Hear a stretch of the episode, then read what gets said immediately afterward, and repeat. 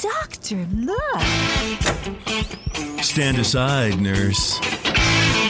I'm Dr. Homebrew. Stand clear.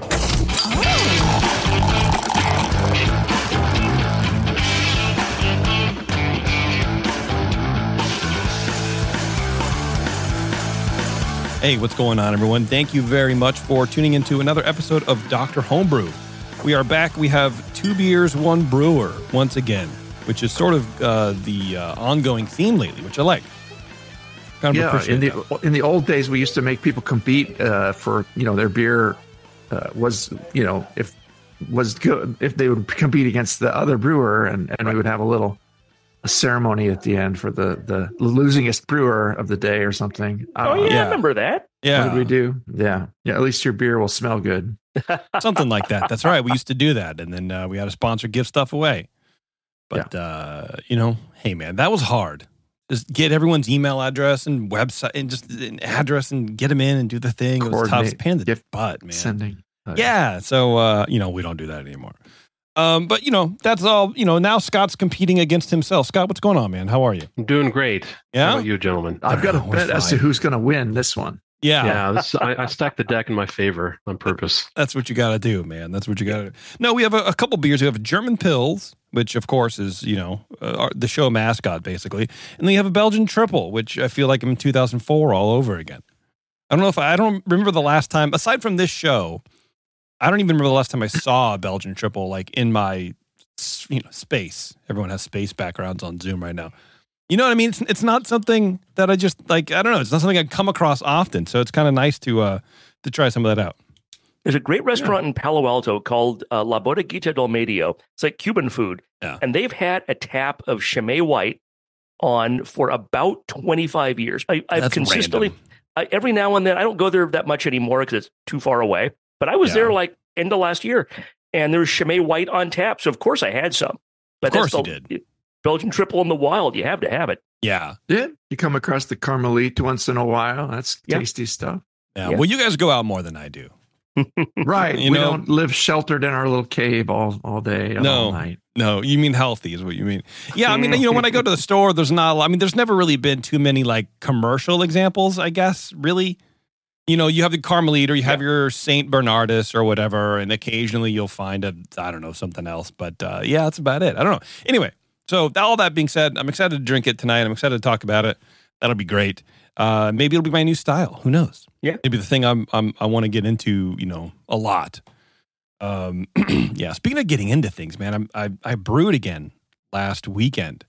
We'll talk about. well, Yeah, we'll talk about it on the next show. We'll talk about it on the next show. Okay. Yeah. Um, but it was fun. I realized that I I need to find a way to jerry rig my sink faucet so I could brew in the house because I brew on the Brewzilla, right, on more beer, and uh, there's no way to cool it down because I have we have one of those faucets with like the the the pull down sprayer, you know, we like hit the button and it sprays, and Yeah, we us too. yeah, and the I got on Amazon, right? Some weird company that's probably not really real. It's just a bunch of consonants, and like they threw a Mhm. dartboard at uh, a, a wall of vowels and was like, "Oh, let's do the U."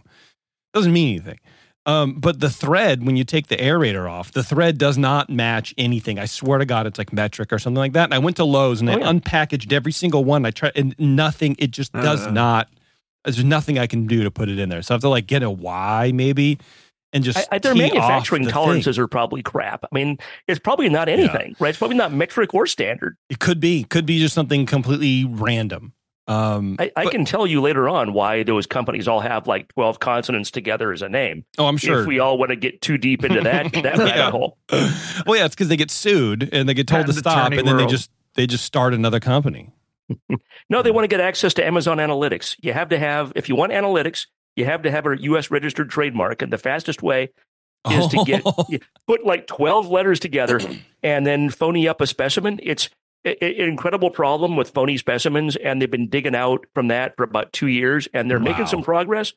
But yeah, you have these, these companies aren't like just like you said. If something goes wrong, they just they quit, they reform across the street. Yeah. new name, no judgment, no whatever, and then they just do the exact same thing with the same tooling Yeah. and just register a new name and give that to Amazon. with an, an umlaut over the U instead of just a regular U. It's yeah. Corvinix, yeah. yeah.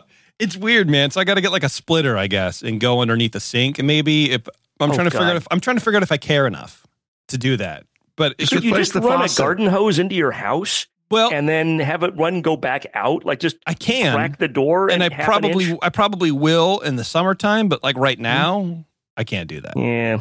So, Yeah. you know, and then I got to haul my pick up my car, my uh, fermenter, and like carry. And it's a whole thing. Anyway, we'll You talk. could do we'll it, talk cool more it down Australian later. style. Just let it No. pour that boiling wort right into that thing, and then just My come back beer 24 is hours later. my beer is bad enough. I don't need to help it with just not doing anything. You know what I mean? If I just abandoned it, I wouldn't. I just would stop brewing. There's no Yeah. need. There's no need to continue at that point. You know what I mean? Yeah. Good point. Yeah, that's what I think about it. Uh, anyway, uh, let's get into some beer, fellas. What do you think? Uh, this German Pilsner is giving me the side eye, and I kind of want to tackle it. You right? You're right with that? Let's do that. Scott, how's it going, man? Thanks for sending in this beer. I appreciate that. Of course. No, my pleasure. Thank you for all your flexibility in scheduling this. Oh, hey, man, Looking you, forward to this. you're doing us a favor, dude. Um, German Pils. What's going on there? Have you done that before? Is this a, a new style you're tackling, or are you trying to polish this one up? Uh, this is the first time. Um, there's a local brewery here that has a fantastic German Pils. Where are you, and what's it called? I'm in Indianapolis, and this was at uh, Chilly Waters downtown. And I believe I, I can't remember the name of the beer, but it's their German Pils, and it is fantastic. And when I tried that, I was like, I have to try this. So Nice. I love the beer at Chili's. It's it's the best. Mm. Kidding. Those guys are probably That, listening. that was a that was a funny you." joke. And know it no, was. no, Of course it was. laugh. What the hell? Well, you know, man. Look, insulting craft beer. You can't. You still can't do that. You know what I mean? Yeah. Um. Look, I'm just gonna say it looks great. You can see my dumb face in it, and it smells even better. So, um, you know, I might be like Clark Griswold, uh, cutting the the Christmas you know turkey open on Christmas vacation.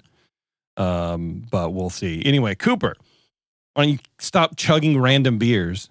Yeah, man. Cooper's just pounding beers. No, I was just rinsing the glass that had Belgian triple in the bottom, and I wanted to get, get it clean There you go. so I could pour Pils back into the glass. That was Let's, in it uh, earlier. Why don't you kick us off with uh, Scott's Bel- uh, German Pi- Belgian Pilsner, please, and, a- Belgian and then a German triple. It's gonna be great. Yeah. Okay. This is a 5D uh, German Pils in the 2021 guidelines. Um, yeah. And the nose, it, I had got a pleasant kind of medium Pils malt uh, in there. And uh, I got a lightly corn like note at the very beginning. I felt like not too distracting, but just a little sulfury note in there. And, um, it's the the malt is grainy, lightly crackery. In the nose here, there's a fair amount of hops. It's it's a medium medium low uh, floral uh, with a medium light spiciness alongside that. Uh, the beer seems lagered cleanly, uh, really, um, despite the you know a little bit of sulfur in in any lager is usually okay as long as it's in balance with everything else, in harmony with everything else that's going on, um, and not sticking out like you know creamed corn or something and uh, all over the place. Um, there's no acetaldehyde or diacetyl at all in here. Um, no obvious esters noted. This that sulfur blew off uh, quite quickly. So, um, you know, nice aroma, nine out of twelve. Um, appearance wise, it's brilliantly clear, yellow colored beer, medium white head, very fine bubbles, persists really beautifully. Um, you know, couldn't give it, couldn't not give it three out of three points for appearance. Going into the flavor, uh, that Pils malt, it kind of flipped on me a little bit here. You know, I thought I got more of the malt in the nose. And once I got into the flavor, that Pils malt comes in low up front, not sweet. And it, it, it's a little crackery, but then the hot flavor comes forward to kind of dominate. It Doesn't really overpower the malt completely, uh, but it is a pretty big floral, you know, kind of a medium, medium high, uh, spicy, uh, you know, medium light spiciness with that too. Uh, and the balance here is definitely uh, to the hops in this. And helping that is that it finishes quite dry, and uh, the bitterness is medium. And those hops really linger in there with some malt into the aftertaste. But uh, you know, the malt that's in the aftertaste is not really a sweet malt, just like the residual crackery, um, maybe a little, you know, bready biscuity thing. But uh, it's it's uh, a long, a dry finish. It's it's it's which it, it can and and and you know should have in some good examples that'll really accent that that long finish but it's not too like overtly minerally either. Sometimes they'll do that with the you know the sulfates being pushed up high, and if, if that becomes noticeable to me, it's a little bit of a detractor. So uh, pretty well done there. I gave it a 15 out of 20 on flavor. Uh, mouthfeel wise, it's really it's crisp and refreshing. Uh, medium light body, medium carbonation, uh, no alcohol warmth noticeable here. It's not creamy or anything. It lacks any trace of astringency. It's just really crisp. Just goes off the tongue and and and is done and invites another sip. Um, so yeah, overall, this is a very clean German Pils. Really on the dry and crisp side for style. I would say it's lacking just a bit of that that firm, you know, not it shouldn't be sweet, but it, it's lacking that edge of sweetness, that that doughy malt character that might make it a little more complex and maybe more balanced and flavorful. Uh, it's not coming across watery or seltzery in you know in any uh, sense of the word with all the hop flavors and and the the malt flavors that are there, but just being so dry. You know, it doesn't need to be a sweet bomb, but a, just a little a little more um, body, a little more um, hint of the malt character in there would help balance that. Uh, but just drinks really smoothly and easily. Uh, you know, I can tell the good German ingredients were used here. So yeah, just get that malt to carry through just a little bit more alongside the hops. And this is a a real winner. Um, but I scored it at eight out of ten for overall impression. Uh, the mouthfeel was four out of five for a 39, 39 total out of 50. And um, yeah, I thought it was an excellent German Pils. Mostly, most of the things I mentioned are fine points. And again, that sulfur in the nose, it blew off really fast. I'm not sure if it was even DMS or just kind of a, you know, some other a light little sulfury note in there with the, the fermentation that uh, sometimes yeast cleans up a little more than other times, but in lagers, it's always a lot of times an element of that. And I always look for it in lagers. So yeah, nicely done. And thank you for sharing that. All right, very good. Char. Yes. So, um, uh, hello, uh, Scott. I have to give you the uh, the usual question that I give everybody. Are you in a homebrew club? Yeah, I'm in two clubs. The local one Wow. here is Foam Blowers of Indiana. Um, I'm not. Uh, I don't participate much because the club nights are all. They always conflict with my work schedule. Mm. Um, well, next I'm, time I go uh, to Indiana, call me foam. and then um, I'm a member of the online the Brew Club BRU Club, Huh. uh, which is affiliated with uh, Brülosophy. Well, that's cool. Oh, Nice. Cool. You know, it's sometimes that's just the way it is. Where like whatever club you're in locally just isn't. Uh, the, the nights don't work out. So Right. stuff yeah. happens. You know, I I've been to Indianapolis once, like in the mid '90s, and there, I remember.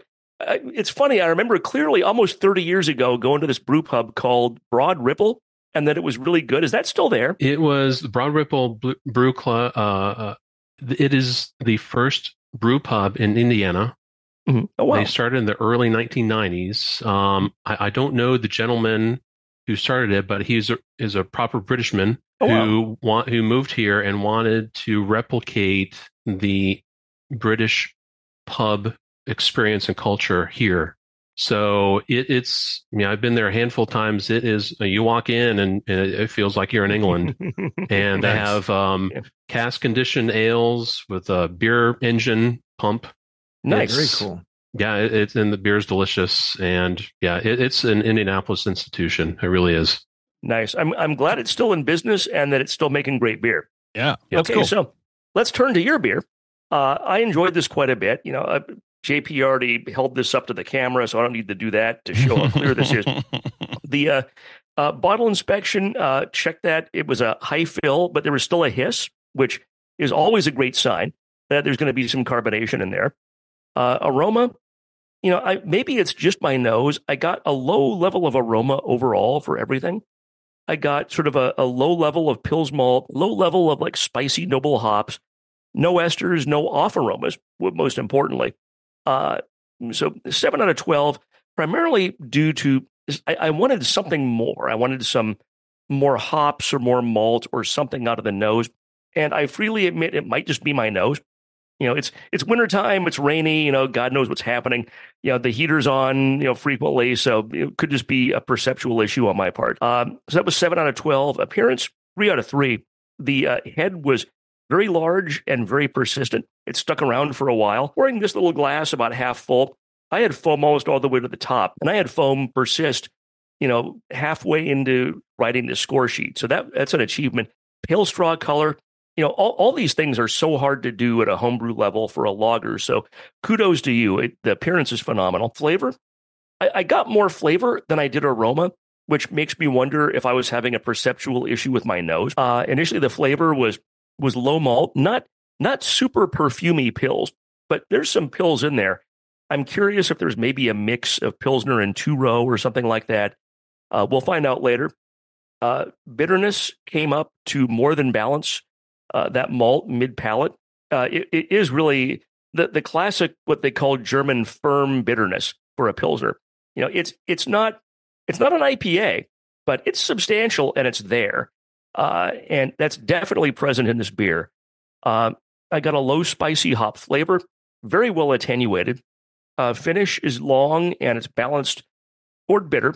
It's not exclusively bitter, but it definitely tilts the scale a little bit in that direction. Uh, 13 out of 20 for flavor. Uh, mouthfeel, 5 out of 5. You really hit everything you could, could hit in Pilsner here, as far as I'm concerned. Body's medium light, uh, high carbonation, like going back to that bottle inspection, even with that little tiny uh, headspace, there was still an appreciable hiss when I opened that up. And it, that doesn't happen without high carbonation. Uh, no warming. Uh, it's more perky than creamy. Not, not astringent, but it's sharp in a good way that Pilsner ought to be because of the high carbonation and the hot bitterness.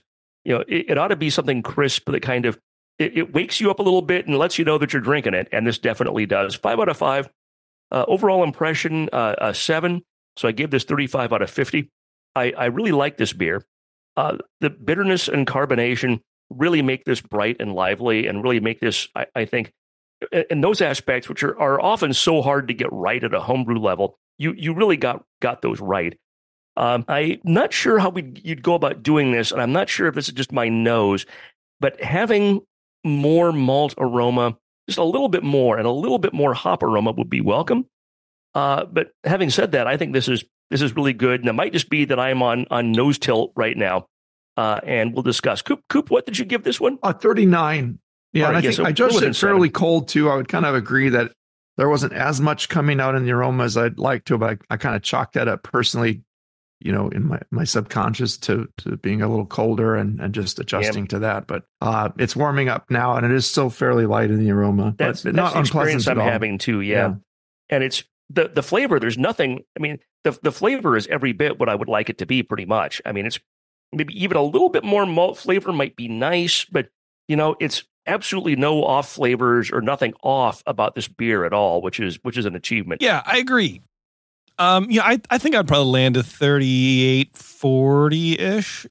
It feels like it needs to be a little crisper somehow. Maybe, maybe that's carbonation, maybe a little more bitterness. But um, I think it's. I mean, this is great. When you walk into any bar, you would you would you would definitely want another one of these. Yeah, I, would be happy to get this at a bar that was serving a uh, craft Pils. Yeah, absolutely, absolutely. Here, hang on. Let's take a quick break, and then Scott, when we come back, we can run through the recipe. That'd be cool. All right, hang on, everyone. It's Doctor Homebrew. We'll be right back. What's up, homebrewers? Hey, let me ask you a question. You spend a lot of time making your beer taste the way you want it to, right? Some of you even send beers into Dr. Homebrew for feedback. Well, the next logical step in your creativity is to craft some labels for those beers. And there's nobody better at creative labels than GrogTag. Their easy to use designs let you turn out some pretty amazing stuff like labels, bottle caps, coasters, even six pack carriers with minimal effort on your part. They have a range of label sizes that fit any vessel you can think of bottles, cans, growlers, kegs. GrogTag has you covered. Head over to grogtag.com today and check out their line of amazing, fully customizable templates and get your beer looking its best. Grog tags are water resistant, reusable, and will have your naked bottles looking great in no time. That's grogtag.com and be sure to use code BNARMY at checkout to save 10% on your order.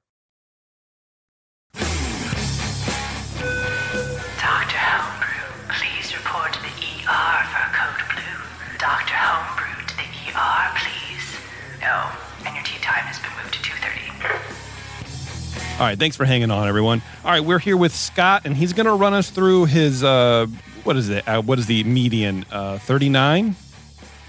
German Pilsner. Scott, take it away, man. What's in this beer? Sure. Thanks. Uh, thanks for all the feedback. Really appreciate it. Um, it's always moderately anxiety provoking for me to bottle it up and and send it off because it's um, in my experience, you know, what comes out of the keg and what comes out of a bottle three weeks later is hardly is rarely ever the same. yeah. Um, so for this, this is my first time brewing this. Um, I did a uh, full volume no sparge brew in a bag uh, on an Anvil Foundry, 120 volt, which we can talk about that later. Uh, 5.7 gallon batch in the fermenter, 94% Weyermann floor malted Pils, and 6% carafoam. I used RO and built to style, uh, weighted towards sulfate, 150 sulfate, 75 chloride, and 80 calcium. I did a step mash, 125 protein rest at for 10 minutes, a 60 minute beta at 146, and then 15 minute alpha at 158. Uh, mash pH of uh, 5.3.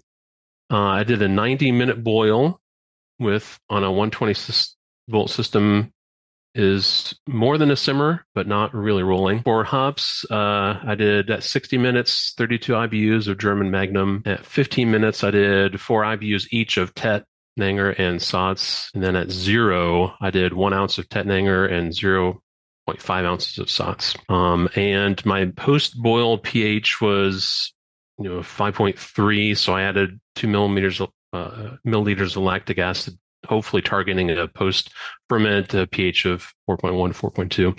OG of uh, 1052. Um, I used uh, White Labs 830 German lager yeast with a starter. I used canned wort. Um, and I diluted it to a starter gravity of 1030, which is lower than what they recommend, but it, it works for me.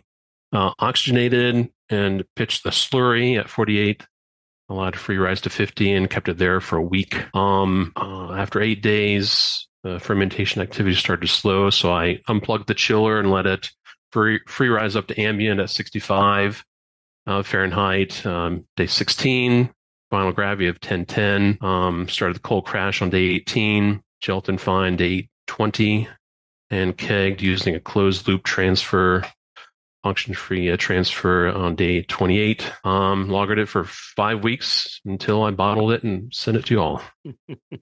You you can really tell that gelatin finding works. It's Yeah. it's old school, but it's still probably my favorite way to find. Mm. And you can't argue with the results here. Yeah. And it's super clear. Yep. Yeah. What do you guys think That's of the recipe? So it was what percent Weyermann Pils you said? 96, he 90 said? 94. That's what I thought. 94? Wow, that's Yeah. just And 6% Cara uh, foam. that's Yeah. just really weird to me. That I mean, you it doesn't really get that much better than Weyermann Pils, and usually that is that perfumey, like classic example of pilsner malt.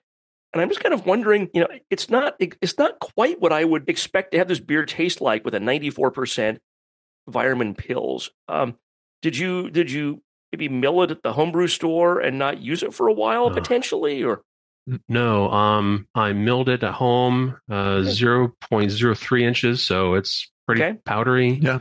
Um, milled that uh, the day before. Um, I have noticed that with most of my beers, the the malt flavor and a- aroma is tends to be a little light. Um, I, I I don't know why that is. I wonder if it's the 120 volt system and it's not as vigorous of a boil. I don't have that great of a boil off rate. So I found that I, I usually have to juice a little bit with a touch of Vienna or use a Bock yeast Mm. or Okay. over bitter um, on paper to make it turn out how I how I want. Um, but that that's just pure speculation on my part. That's an interesting speculation, though, because yeah, the boil, you know, driving a little harder boil, it is it is going to accent the malt, if anything. So, um, you know, that slight effect of the a rolling vigorous boil could could make the difference. um. I don't know that that cheating and adding some other malt would would twist it in exactly the right direction, but it might it might hint at that. But yeah, it's it's it's really good as it is. Just it's a really this would be great to drink in the summer. It's almost um, you know like a like a lighter a lighter version of Pils that's just like really easy to to quaff and just would be really refreshing on a summer day. I think. Yeah, Yeah, absolutely. and, Even right now when it's que- cold as sorry. shit outside. Well, exactly. Mm. It's an interesting question about that, about the sort of simmering boil. And I'm, you know, I'm very interested in this because I'm going to pull the trigger on getting some kind of little all-in-one electric system Yeah. in the next next two three months. Uh, and you know, I on the one hand, I don't want a 220 because I have one 220 outlet in my house, and it's in my garage, and my my dryer is plugged into it, and I don't want to screw around with that. And the little extension cords to, for those are I think they're like a hundred bucks. I mean, they're expensive if you get one that's not going to burn your house down. Right. Um, but having said all that, you know, I, I I've kind of had the same thought that that you have, Scott. That I don't know that 110 is going to get you up to the boil that you really need, whether it's an anvil or a Brewzilla or a Grainfather or whatever you're you're doing. Uh, because it's it's not a, a matter of how well you've built the machine. It's a matter of you know how much resi- how much heat can you generate from resistance from one twit 110 volt you know standard uh, standard current in in the U.S. Uh, that's where I, don't know. It's like when you go to if you ever go to Europe and you I, we have a little tea kettle that boils water and it plugs into 110 and it takes a long time to boil that water and that's you know maybe a couple of quarts at most. You use that same one in England or Germany or whatever. That thing's boiling in, in like in like 30 seconds. It's ready to go. Uh, and it's not a linear, like it's twice as much or, or half the time, I should say. It's not half the time at 220. It's like, you know, a tenth of the time. So I, I, I wonder if not getting up to that rolling boil is going to affect your malt flavor and the or, or malt aroma in that way. And I, I, I wouldn't doubt it. Yeah. Uh, It's a nice, a nice system to be working on, though, too, and, Yeah. and you can brew uh, really good beer with it. I wonder if they're convertible to 220 after you buy the the 110 version, and if you want to put in another plug in your house to do it. But Yeah, yeah, you can. Uh, the uh, the version you can there's a you flip a switch and you have to cut the cord, and I, I didn't want to mess with it. yeah, Um, yeah. dude. No, it's not worth it. I mean, no, it- no. and, You and I know- brew inside, and you know the boil off rate is not that great, which which works. You know, my my wife complains about it. Uh, brewing inside, but like like we what you were talking about before, I mean, it's very very convenient for me to brew in my basement and by my wet bar because I've got everything right there and I know where everything is, and you know, I I, I don't know, I, I I've I've modified my recipes and processes to I to accommodate what I think is uh, the issue, which is primarily the the lower voltage and boil off, but just, just a guess. Have Have you ever thought about getting like a saucepan, like not a giant saucepan, but just like maybe one that's a six eight quart? Get scoop some of that wort out, put it on your stovetop, and get it to a, a solid boil, and then pouring it back in to kind of help it out, getting to and staying at two twelve. Because it's Like- easier to maintain two twelve than it is to get up to two twelve. Interesting thought. I've not done that. Um, it's it's possible. Yeah, You'd I, be I could bad. do. We have we have gas burners in our kitchen. Uh, then Yeah. there's the uh, the potential hazard of Yep.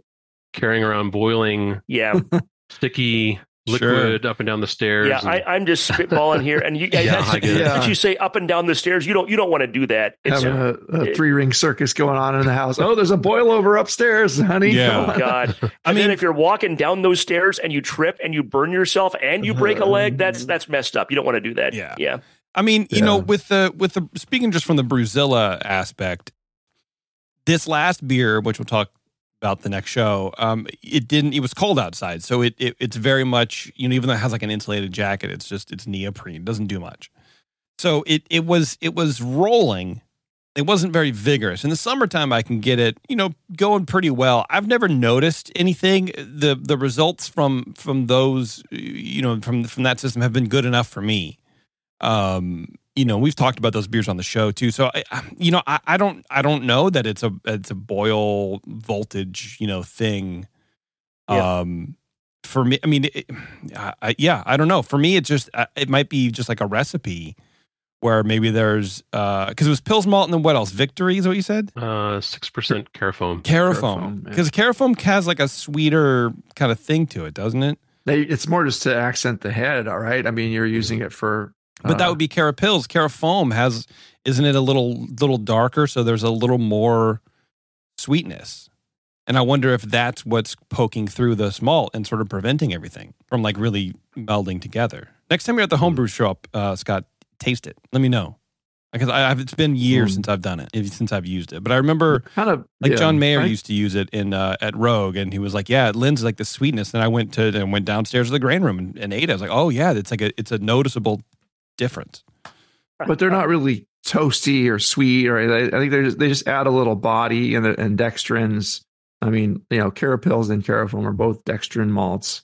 But if you And, taste them um, side by side, Carapils and. Carafoam will have a taste difference. Yeah. I haven't used Carafoam, so I can't really Yeah. say myself what it tastes like or what it's going to Yeah. add. But But I I, wonder think if of them both as fairly neutral myself. But yeah, you know, I and in next next time you're there, try it. I, I will, Cooper because I, Yeah. I I'll be interested again to get anybody's feedback on it because it is it uh, that's where I think the the the the issue might be is if you can drop down to a Carapils, you might still get that head retention.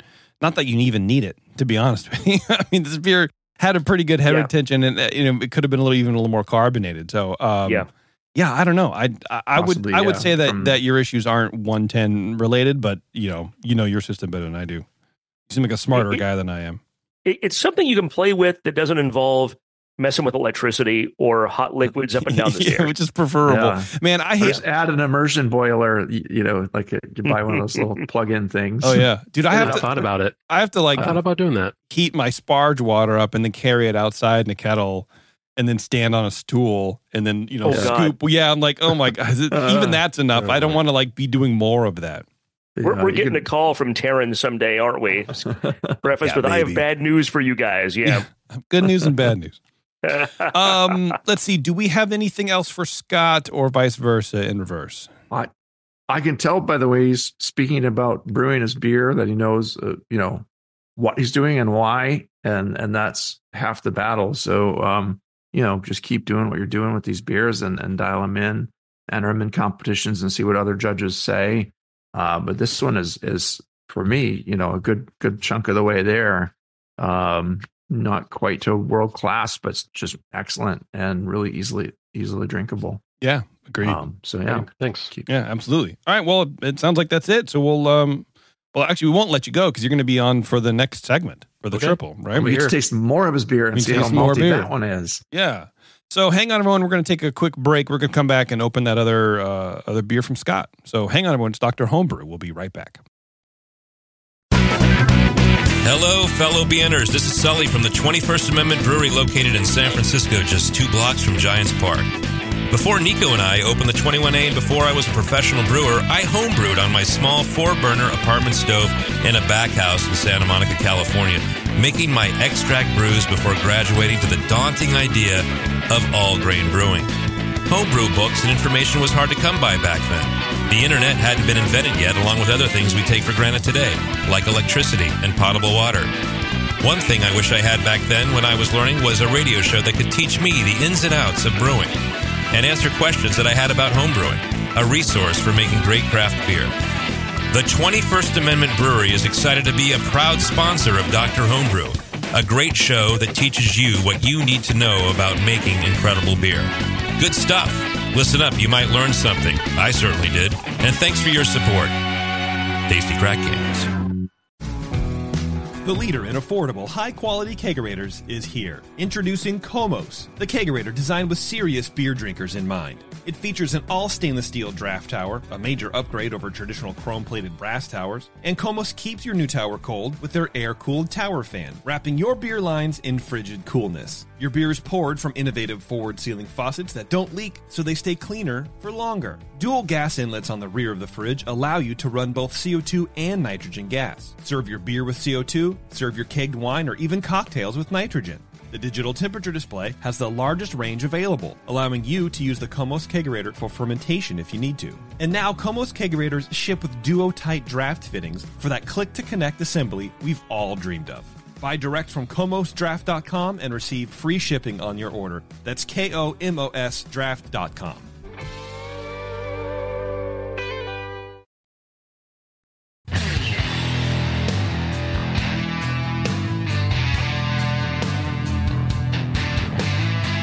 Now, back to the examination.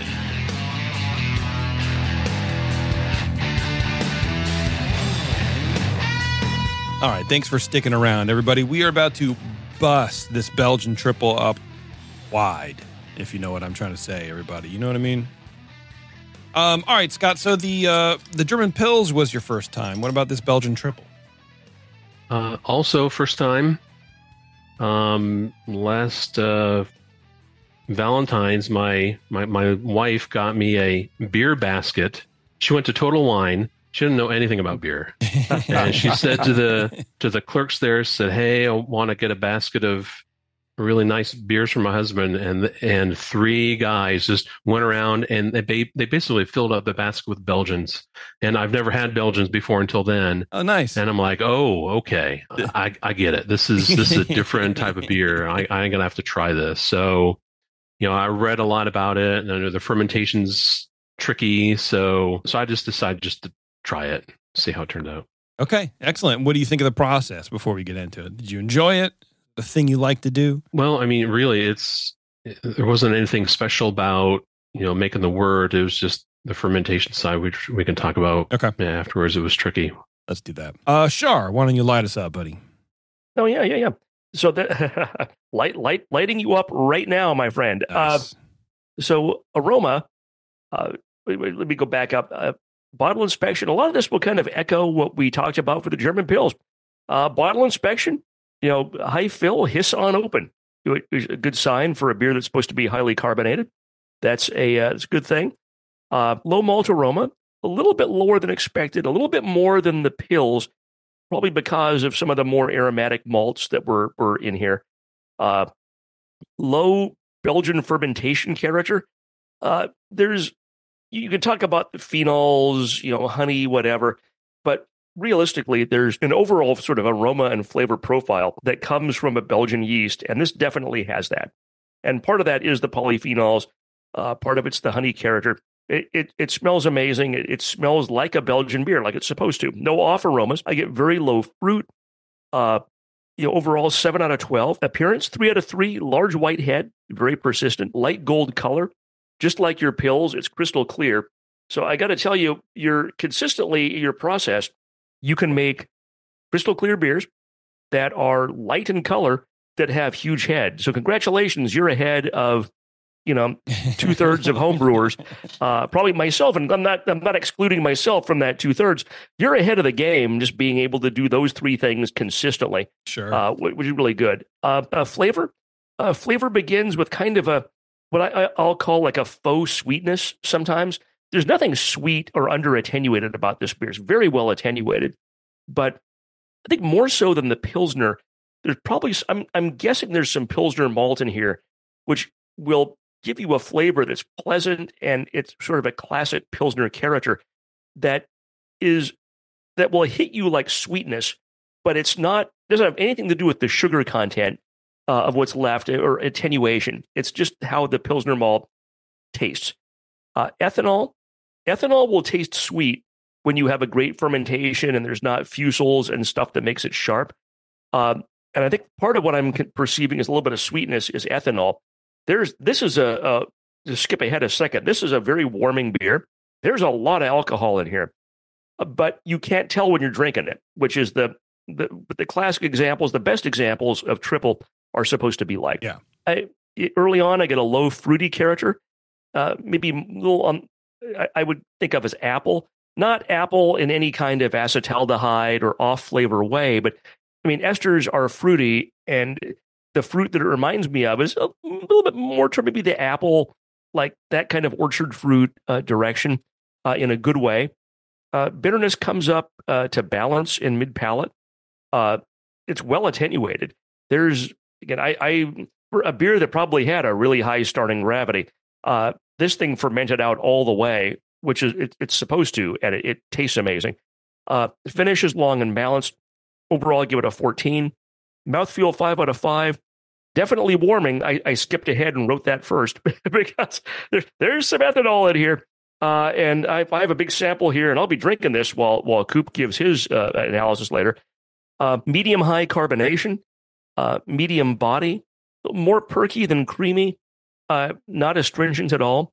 You know, could it be a little more highly carbonated? Probably, but you know, a, a triple is supposed to be like carbonated within an inch of its life in a lot of ways. But I didn't think that it was so lacking in carbonation to take a point off. Uh, so I, I it's it, it's within what I think is the acceptable range. I mean, a triple is one of those you can always. Could I put another volume of CO two in here? Yeah, sure, why not? Um, and the limiting factor is you don't want the bottle to explode, uh, and I guess you don't want to you have enough CO two escape that you die when you're you're bottling. Um, never never die while bottling. That's a PSA from Doctor Homebrew. Yeah, standard Uh, shit. if- yeah. If you're bottling in a way that you're going to have a room full of CO two, don't do that. Don't die because we, we want you to come back and listen to the show some more. That's right. And uh, plus, we just don't want you to die. We're nice guys. Uh, overall impression, I give this a seven out of ten. You know what? I did not tote these up. but I what was I thinking? Let's twenty four. I give us a thirty six uh, total, which is very good. I think it's a well made beer. The alcohol really sneaks up on you, which is an excellent achievement for a beer like this. Um, you know, I'm actually going to come up here. I'm going to give you uh, a 15 for flavor, and I'm going to give you an eight for overall impression to put you up to excellence with 38 total. That's what I get for not, you know, toting up these numbers. I was making dinner right, literally right before the show. I, I I got done and immediately ran to the laptop and you know started doing this, and I realized I had not not added these numbers. You know, I just like with the Pils, I think a little more malt aroma would be nice, but I didn't notice that as much as with the pilsner because you're going to have a malt bill with a triple that's going to have a little more. Yeah, there's some different malts, a little more aromatic malts. Um, you know, overall, well done. No off flavors, no off aromas. I'm going to be quiet and drink a bunch of this sample, and hopefully not be too smashed to talk about this when Cooper's done talking. Yeah, absolutely. Good luck with that. All right, Cooper. All right. Uh, yeah. Uh, yeah. Opened it up and um, had a had a nice light hiss uh, on opening. Uh, well well packaged, proper uh, bottling. So yeah, your bottling technique and everything is good. I'm not getting oxidation in any of these um, examples, and they've been sitting around for a while before being judged. So that says a lot for your packaging regimen. Aroma wise, pleasant perfumey, you know, a light perfumey kind of estery estery note up front with medium low floral hop alongside that. Uh, some really nice uh, ferment derived white pepper like spicy phenols at a medium high level. The malt is bread like and modest, uh, just kind of there. The, the alcohol is, is very smooth, medium low in the nose, not too, not poking out, nothing really sharp there. So it seems well, um, you know, well fermented in that regard. There is a light lemony quality with a the kind of that ripe banana ester in there faintly alongside the the citrusy um, esters. Appearance wise, just exactly what Shar said. Uh, it's a light golden beer, fantastic clarity, medium head, fine white bubbles with very good retention, excellent retention. Three out of three. Flavor wise, it's fruity and spicy uh, as expected. Um, orangey notes with medium pepper. And I get a very faint clove richness alongside that, kind of accenting the pepper. Um, so nice little complexity to the spice.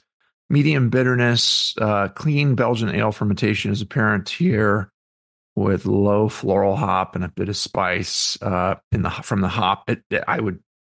It's hard to discern. You're getting spice from the fermentation. I can talk myself into it. A spicy hop here too but yeah, like in the in the Pils, I picked up that you know you had that tet with that Saaz. That was nice because I I felt like okay, I got that nice like floral with a little herbal from the tet and the the spice from the Saaz, and that was nice. And this one, it's mostly just kind of floral, and and I can talk myself into the spice if I want, but Do you want to? It's probably not from the hops. Okay. But who knows? Who knows? Finishes dry you know, with the medium high alcohol there. It seems a touch, just a touch sweet seeming, uh, but not like overtly sweet in that it's not. It's it's very dry, like Brian said. But yeah, it plays sweet. I think from the alcohol, in my opinion, um, because there is a fair amount of it here. It's quite obvious to me. Uh, not hitting me hard, but just it's a, a good amount of it.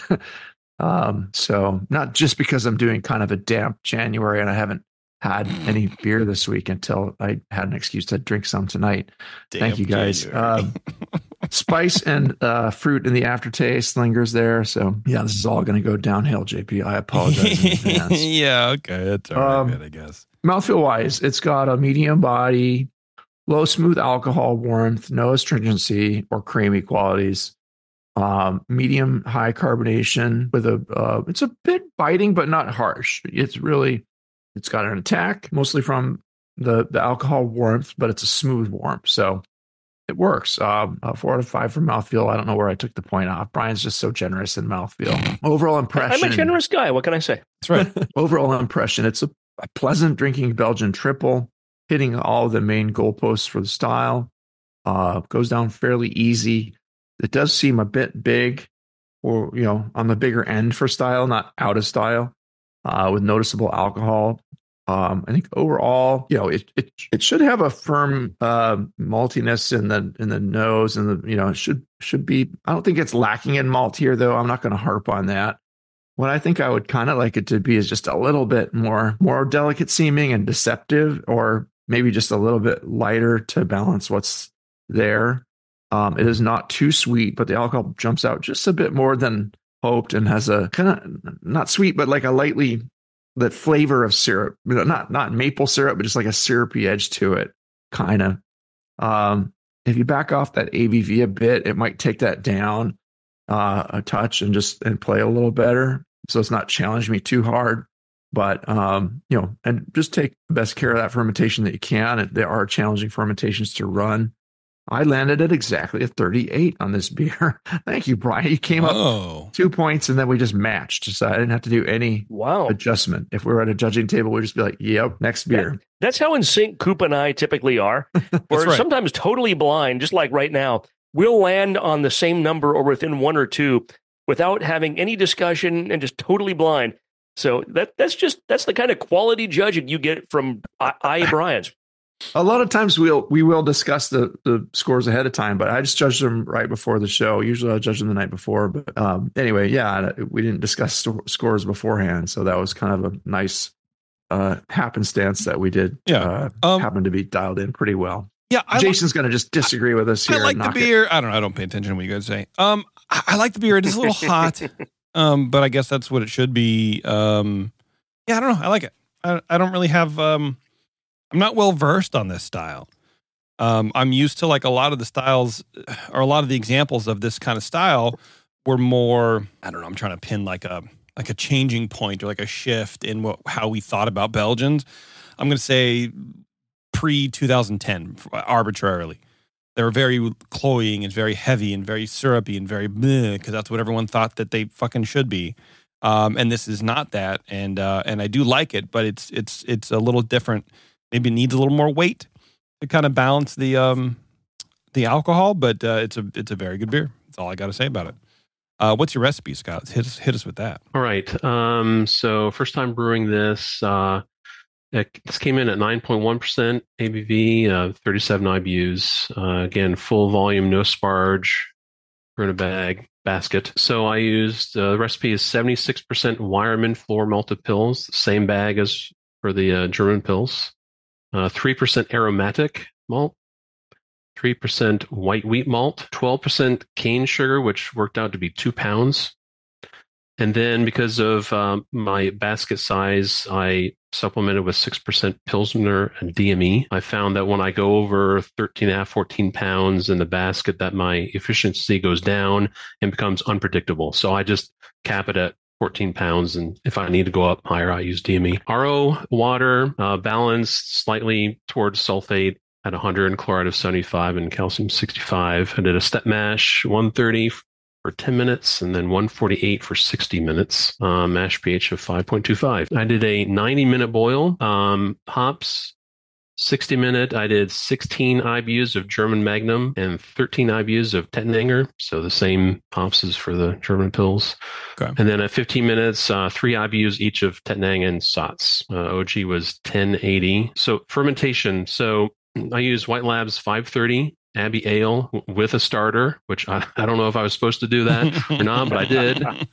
Um, this thing I've never used this yeast before. This thing was a an aggressive, violent fermenter. I mean, I had a four liter flask and it was coming out the top with just a 1200 milliliter Wow. um, starter. Wow. Wow.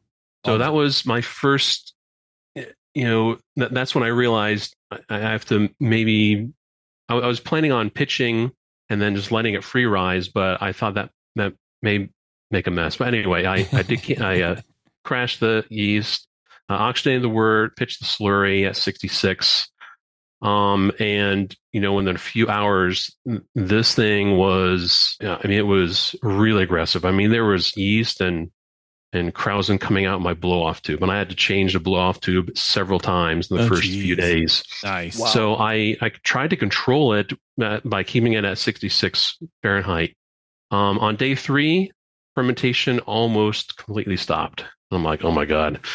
So, so that's when I pulled the plug on the chiller and let it free rise um, up to 65. And then I turned on the, the heater on my uh, conical to get it up to 75 and it even after then it, it never really it, there was fermentation activity but it was not violent like it was the first few days Hmm. on day eight fermentation seemed to have slowed i checked the gravity it was 1022 i'm like well that's not quite where i want it. I wanted it much lower than that. Uh, day 12 I checked again.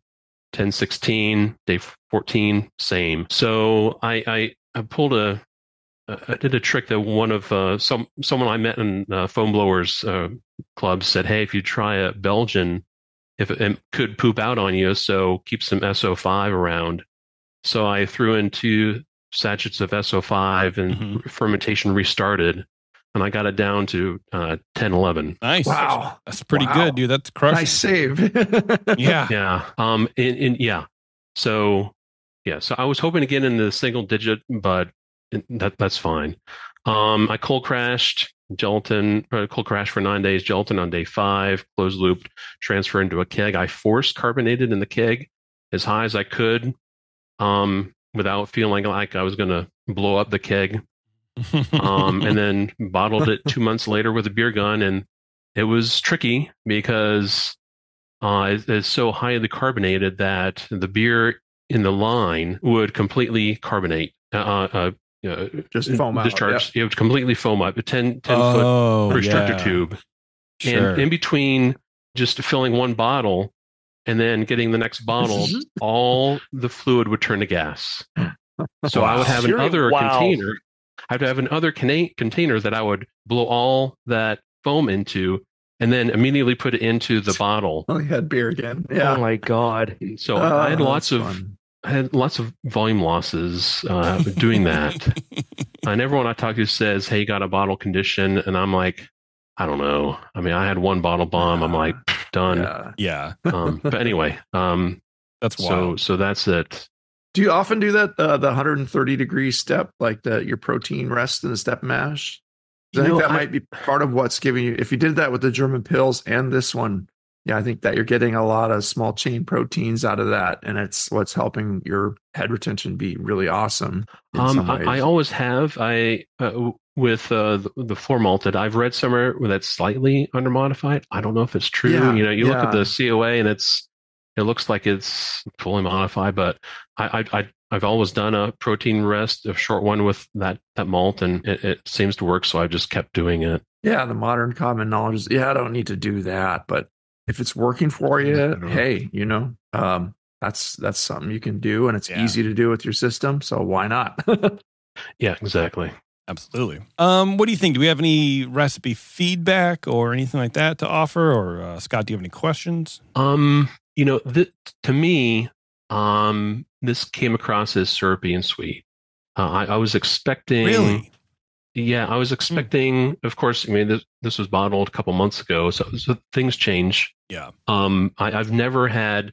I usually will bottle an extra bottle if I'm doing a competition and to save and, and review. And the the beer in the bottle has never been the same as the beer in the keg.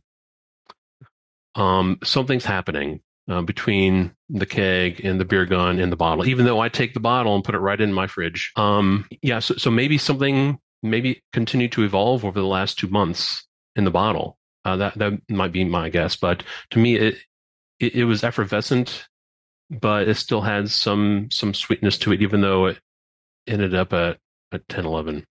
But that that was my perception. yeah.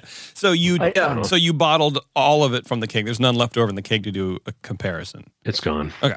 It's all gone. Yeah, I, I feel like I mean my my opinion, like I said, talking about the flavor, is that the combination of the ethanol with like the pilsner malt is going to give you a higher perceived sweetness than what your attenuation actually is. Mm. Uh, and that that's just me. And you know, Coop is kind of looking at me like I don't know. no, sir, but serving it out of that keg at full carbonation is going to play differently as well because you got all that the CO2 coming out of suspension, foaming out in your mouth, and giving you the you know that impression of fullness without sweetness, and giving that carbonic element alongside all that makes it play different than when it's just a little less carbonated. It's going to be a little duller, a little more lifeless, and a little come across a little more syrupy. Maybe I I hesitated to use the word syrupy on that my score sheet, but it has that edge to it. And it's not from not being dry enough. 10, 11 is fine for the style, especially one that's on the higher end. Yeah. You know, it can go from 1085 down to, you know, 1014 for, for sweeter versions of it. I don't know that that would be super well balanced, but you know, that's the range that it lists. 1008 is the lowest, and that would be maybe for one on the lighter end of the style. But 1011 is, is fine, perfectly acceptable. How do you sanitize yeah. your bottles? I uh, fill them completely to the top, let them sit there for 30 minutes or an hour, go do something. Then I rinse them out. I'm sorry, I don't rinse them out. I pour them out, keep them inverted, and I put them in a bottle rack inverted to let them dry. And then what I do right uh, the night before I bottle, I will put them in a six pack carrier and cover them with sanitized aluminum foil, and I'll put them in my refrigerator overnight. Okay. What what do you fill them with? Star San? Yeah. Okay. Yeah, there's nothing wrong with that process as far as I can tell. I mean, that's pretty you know, you're not going to have bacteria crawl back up in the into the I mean, you might have air currents like waft bacteria up into a bottle in that drainer. Realistically, you know, you're talking that that's not bacteria like to fall down out of the air if they're in the air Same. wild Yeah, yeast or yeah. whatever. Yeah, a few things are going to get in. It, it's impossible outside of like a uh, an aseptic facility or some kind of high speed line. You're always going to have something in there. The thing is, you want to overpower it with the good yeast and the good stuff you've already got in there. It doesn't sound like there's anything in your process. That and if something got in, you're going to have an overly attenuated beer anyway. Yeah, Uh, I'm- not detecting any packaging issues here. I think it's packaged fine, and uh, yeah. there's no Yeah. bacteria or anything weird at play here. It's just the the difference in carbonation uh, and the yeah. yeah, just um, you know, aging in the bottle a little bit with a tiny bit of oxygen, but like very, very, very, very little. There's no noticeable oxidation here, not in the form of any kind of papery or anything, Yeah. I'm or just- even yeah, honey. just like. thinking out It's loud very here. Clean. Yeah, Yeah, no, it's- I, I get a little honey, but it's honey from the malt and from the Yeah. yeast. It's not like there's a type of honey character that comes from oxidation. And Scott, you you your packaging is exemplary. I mean, you you probably listen to the show. We go on and on, and by we I mean me. I will just blah blah blah blah blah endlessly about how tough it is to package and how it's the bugaboo of homebrewers. It's not the fun part, but it's important. Everything you're doing sounds like it's the right thing to do. I, I'm not noticing anything in your packaging process Yeah. that it's causing a problem here. Great. Perfect. You, good to you know. could uh, you could experiment with bottle conditioning, uh, despite the the the past. You know, seeing how you take care of your beer. I'm sure you could you could master bottle conditioning with uh with a beer like this and get it up to three or so vol- volumes in the bottle and have it play like it does from you know from know. the keg. I wouldn't do it if I were you. Who knows? Yeah, Don't do it. There's no use really to. thick bottles if you do on the Yeah. on those Belgians. um, real fast, Trevor was in the chat. I don't know if he's still there or not. He says, uh, in reference to the German Pils, uh, before we before we sign off, he says hot side low dough is more likely to contribute more to more malt aroma. I would think. What does that mean? What does I mean? Lower de- lower downtown. He's talking about Denver. Dissolved dissolved oxygen, oxygen. There you go. Hot side low dough is more likely to contribute to more malt aroma. I would think. Interesting. Yeah, I, I've been reading about that. You know, the whole HSA hot side aeration. Um, you know, you, you, I, I've heard and I've read that the German brewers are, are very delicate with their wort on the hot side. Mm-hmm. Um, yeah, I, I, have I've looked at it, looked into it, uh, and I, I could change up my processes and equipment to do that. Um, it, it seems like uh, I, I, don't know. It, it, seems like it's kind of additive. It, there there are a dozen different steps where you can reduce you know, oxygen, right. ox, oxygen, oxygenation on the hot side, and if one goes sideways, it might undo the others. I don't know. Um, yeah, I, I no, I do yeah. have um, in my recirculation pump. Um, I have a CIP inside the lid that will sprinkle on top of the the grain bed. So that potentially, if I'm getting HSA, that's where it's coming from. Um, you know, I'm trying to find a, a, a rod that that will go into the the, the grain beds, so there's no Same. splashing. But yeah, know, me I haven't too. been able to find. We're all trying to find a rod. We're all trying. We're all brewers trying yeah. to find rods in this world. I mean, well, hot side uh, aeration is sort of. I if, if I understand, if I remember correctly, it's sort of been debunked yeah, those Brülosophy guys debunked it in well, 2014. Well, uh, uh, Bamforth came on in 09 and said that yeah. like they, you know, him and um, a couple other people were like, it, it's not, it's not a thing. There's nowhere that that is actually um, a concern. It used to be, but the more we know about it, it doesn't, it doesn't matter. Like Budweiser doesn't care about it. so, you know, what are you gonna do? What are you gonna do? Tell Budweiser they they should? You know what I mean? Yeah. so Charlie Bamforth, where yeah. I heard it, fuck a Brülosophy. Fucking Marshall, piece of shit. I'm just kidding. I like Marshall. Marshall's a good dude. Um, okay, well, if that's it, we're wrapping up, huh? We're we're gone. Yeah. We're ready.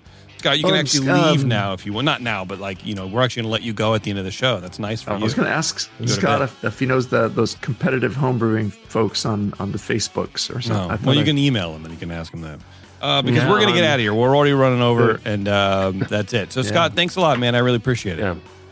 And uh, thank you. Thanks for your time. Of course, yeah. Anytime, anytime you want to tackle this again or whatever, let us know. And if you guys want to send in beer to this show and be treated like a king, like Scott was, email Brian at thebrewingnetwork.com and we will take anything you ferment, we will drink it and uh, give you feedback on it. And if we don't know what the fuck we're talking about, we'll find somebody who does. Go out on the street corner. I got a park across the street bring some people in. We'll see what's going on, right? We'll be the new TikTok sensation. But uh, anyway, thanks a lot, everybody, for tuning in. And until next time.